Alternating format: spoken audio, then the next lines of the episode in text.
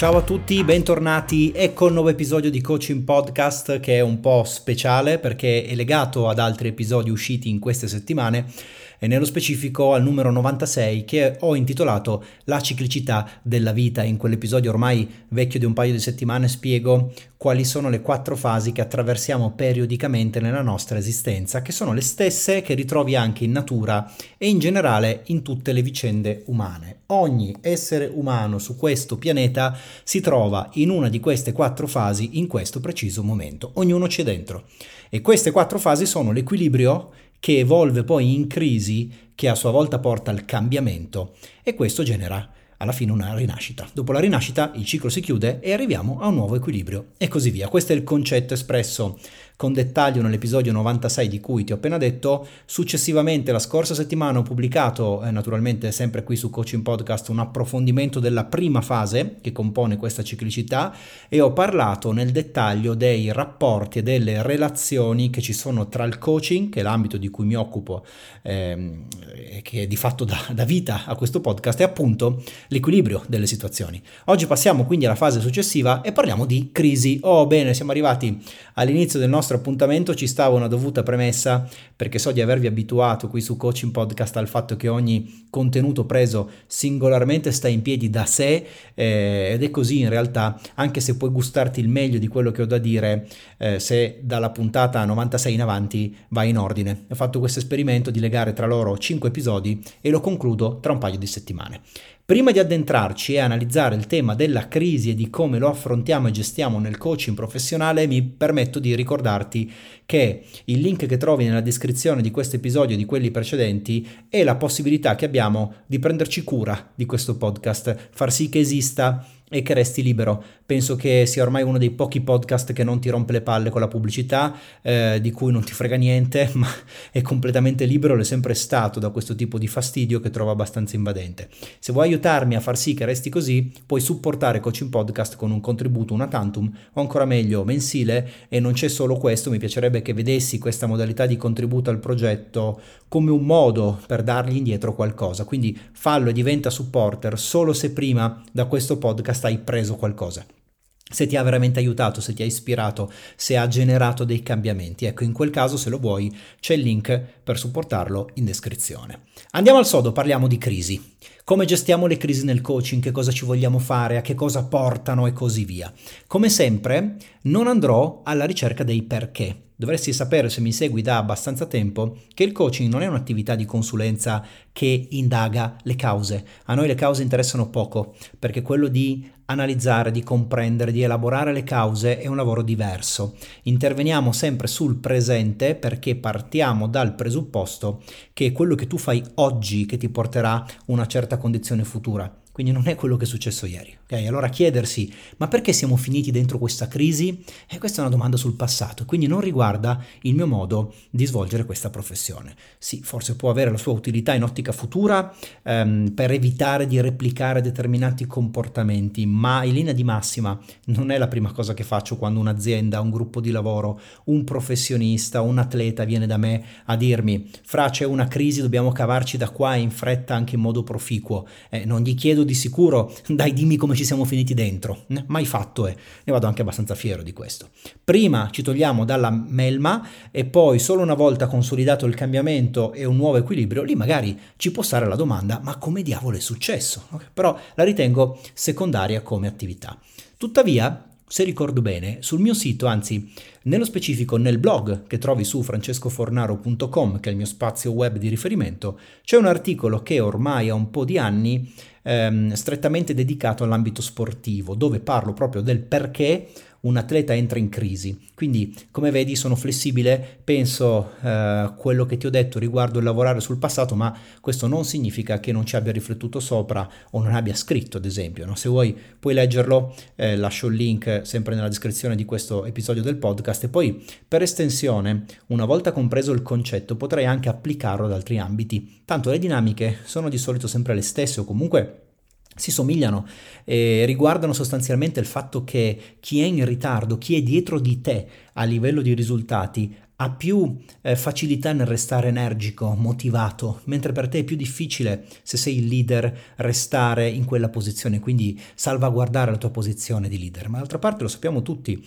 che nello sport e anche in altri ambiti di business, quando eh, non in generale in tutta la vita, è più difficile confermarsi piuttosto che arrivare in cima. Comunque c'è l'articolo se vuoi approfondire nello specifico questo tema. Dicevo, primo approccio del coaching rispetto alla crisi. Non cerchiamo perché, quindi non ci interessa come ci siamo finiti dentro. Sappiamo che qualcosa ha rotto l'equilibrio che c'era prima o che semplicemente questo ha esaurito la sua funzione, ne prendiamo atto, lavoriamo sullo stato attuale delle cose. Prima ristrutturazione da fare insieme. La parola crisi è normalmente agganciata a qualcosa di spiacevole Pensaci, anche nel quotidiano la utilizziamo ehm, di fatto per parlare di un problema. Non so, se ti dico crisi politica, eh, che cosa ti viene in mente se non un momento di instabilità nella guida politica di un paese che non trova equilibrio, appunto, direi, oppure tra due paesi che, si, eh, che minacciano di farsi la guerra, che bisticciano fra loro. Eh, non è una bella immagine, ma anche se ti dico crisi climatica, ecco, stesso cinema, stesso discorso. Oppure se parli con un'amica, un amico della tua relazione sentimentale e dici, eh, in questo periodo siamo in crisi, no? Ecco, è una parola, crisi, che generalmente fa venire in mente difficoltà, fatica, problemi, eh, c'è del lavoro da fare, casini vari, eccetera, eccetera. Tuttavia, se invece prendi la parola crisi e la togli dal contesto e banalmente vai a vederti la definizione, ma non si parla di problemi, non si parla di difficoltà, eh, ma si parla in modo più neutro di una eh, modifica improvvisa della situazione in essere, che può riguardare la vita del singolo o quella di un gruppo di persone. Ma modifica, cambiamento, che poi nel nostro caso è rottura dell'equilibrio che c'era prima, può anche significare miglioramento, ma perché no? Cioè se tu migliori un tuo risultato, significa che cambi il risultato rispetto a quello che ottenevi prima, non è così? Quindi questo vale, diciamo, dal punto di vista etimologico della parola crisi, ma nel coaching andiamo anche oltre, cioè vediamo la crisi sempre come un'occasione per il nuovo e il nuovo lo guidiamo verso un miglioramento rispetto a quello che c'era prima. Come ti dicevo nell'episodio precedente, nonostante abbia avuto il piacere di lavorare con diverse centinaia di donne e uomini in questi anni, nessuno mi ha mai contattato per dirmi Fra, voglio fare coaching con te perché sono in equilibrio e il mio desiderio è mantenerlo. Impossibile. Cioè, non funziona così questo tipo di intervento, questo lavoro. Piuttosto molti mi hanno detto, va tutto bene, nella mia vita, nella mia professione è tutto ok, ho già obiettivi che mi realizzano e mi soddisfano, sono contento, sto bene così. Però mi chiedo, come sarebbe fare un altro passo avanti e migliorare ancora un po'? Oppure ho già tentato di superarmi, ho imparato delle cose e ho compreso che mi serve anche una spinta, una consulenza, un'aggiunta dall'esterno e quindi ti domando se possiamo lavorare insieme, se puoi essere tu quel fattore esterno che mi porta a dare di più e a fare meglio. E come vedi sono schemi mentali mossi dal desiderio, non sono mossi dalla paura.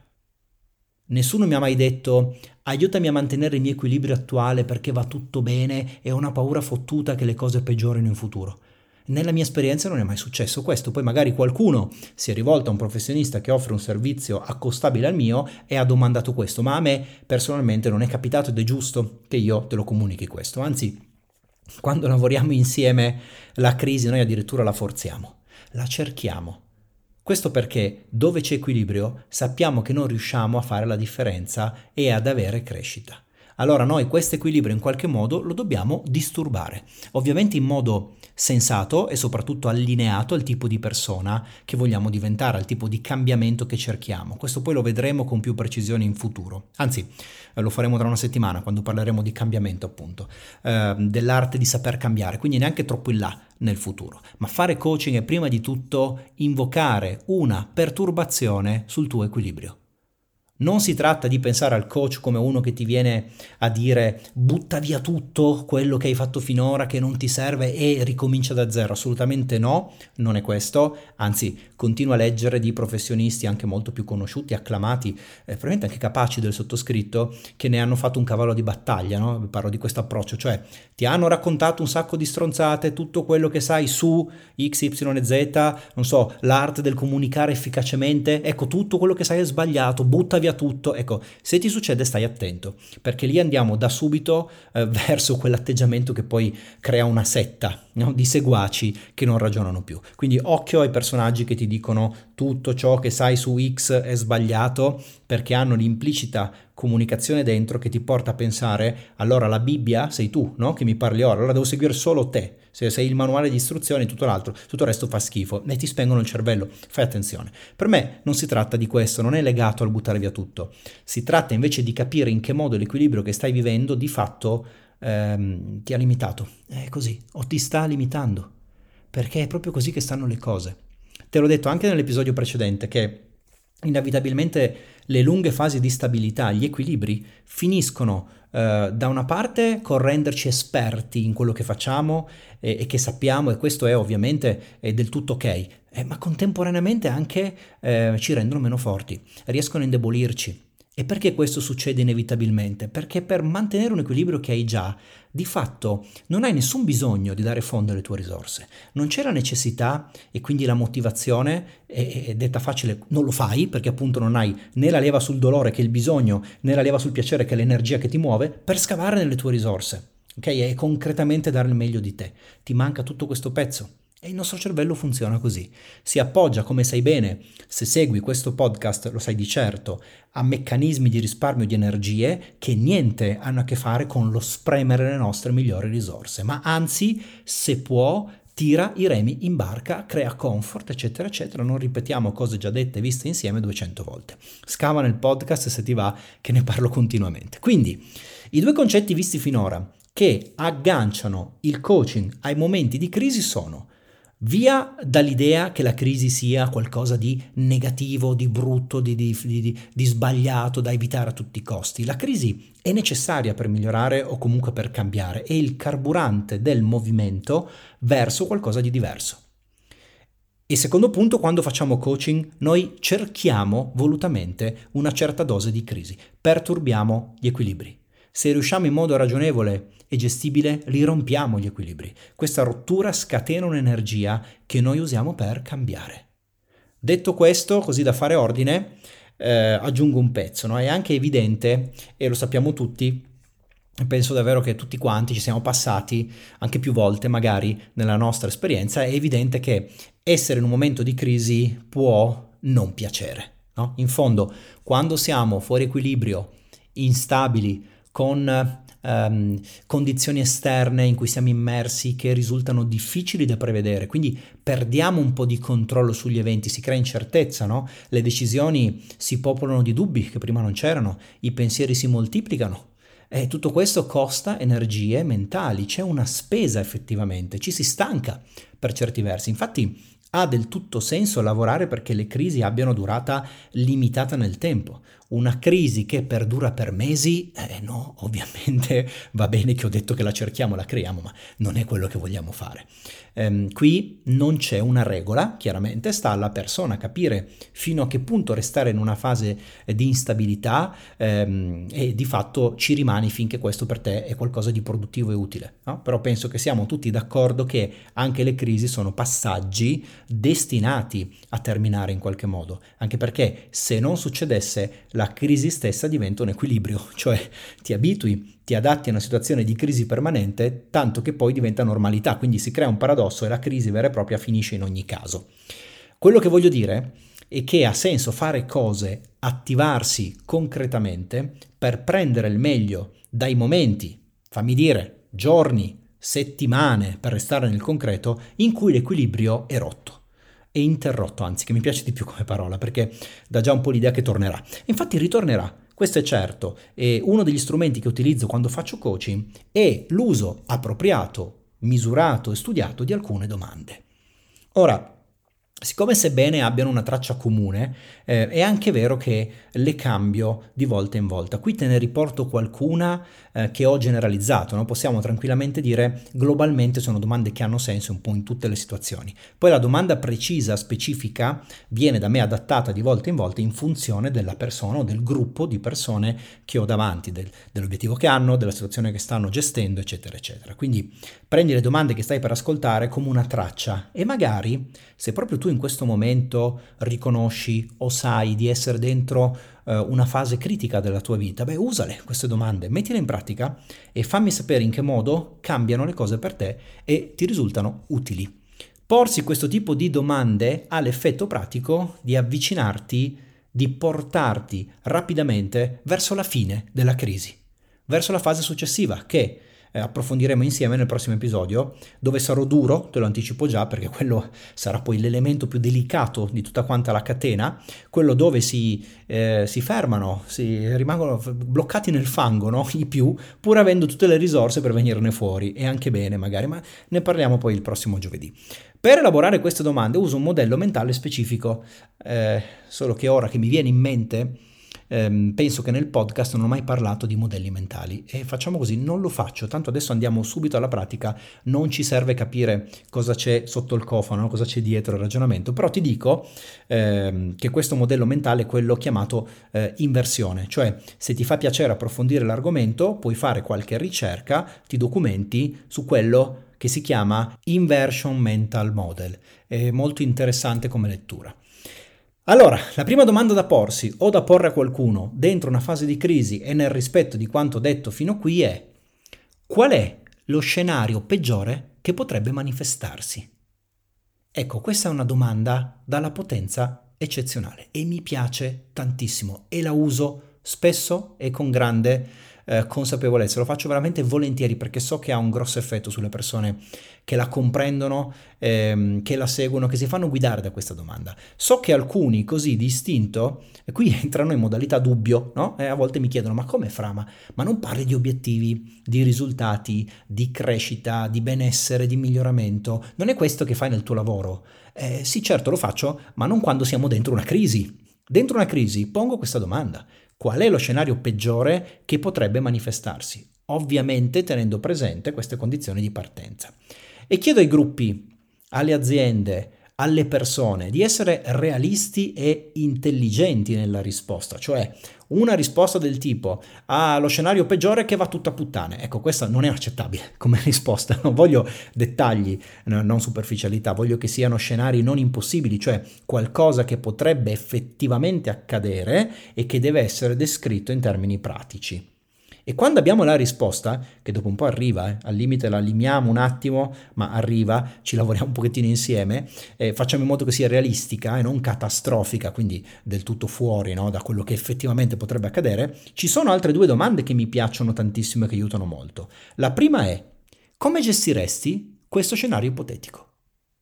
E qui posso confessarti una cosa, qui di solito vengono fuori ottime idee, ma veramente belle idee cioè le persone hanno un quadro generale di quello che potrebbe eventualmente essere il peggior scenario possibile e iniziano a fare anche una lista eh, di come andrebbero a gestirlo. Però sai qual è il punto? Il punto è che a me non frega niente della risposta, perché questa è una domanda che mi serve per generare una metacomunicazione che le persone, i gruppi di persone neanche si accorgono immediatamente essere presenti in quel momento lì. E sai qual è questo messaggio nascosto? Il messaggio nascosto è che sai già adesso che potresti eventualmente gestire anche lo scenario peggiore. Nel momento in cui tu rispondi, nel momento in cui rispondi a come gestiresti questa roba qua se capitasse, implicitamente stai ammettendo a te stesso, se anche capita lo posso gestire. Mai, mai è successo che qualcuno mi rispondesse eh, non ce la farei, cioè se capitasse questo non ce la farei, non, non ho idea, Boh, sarei sconfitto, finirebbe lì. Mai, in tanti anni, tutti tirano fuori soluzioni a questo punto e capiscono che, ok, c'è una crisi, ok, abbiamo dei dubbi, ok, non è certa la strada da prendere, ma qualsiasi cosa accada effettivamente saremo in grado di gestirla e questo succede sempre ed è un messaggio potentissimo che dai a te stesso oppure al tuo gruppo di lavoro. Ti rilassa intanto, ti fa capire che te la cavi in qualche modo e ti permette di pensare in maniera lucida e non emotiva con un focus verso le soluzioni. E nota, stiamo parlando del peggior scenario possibile.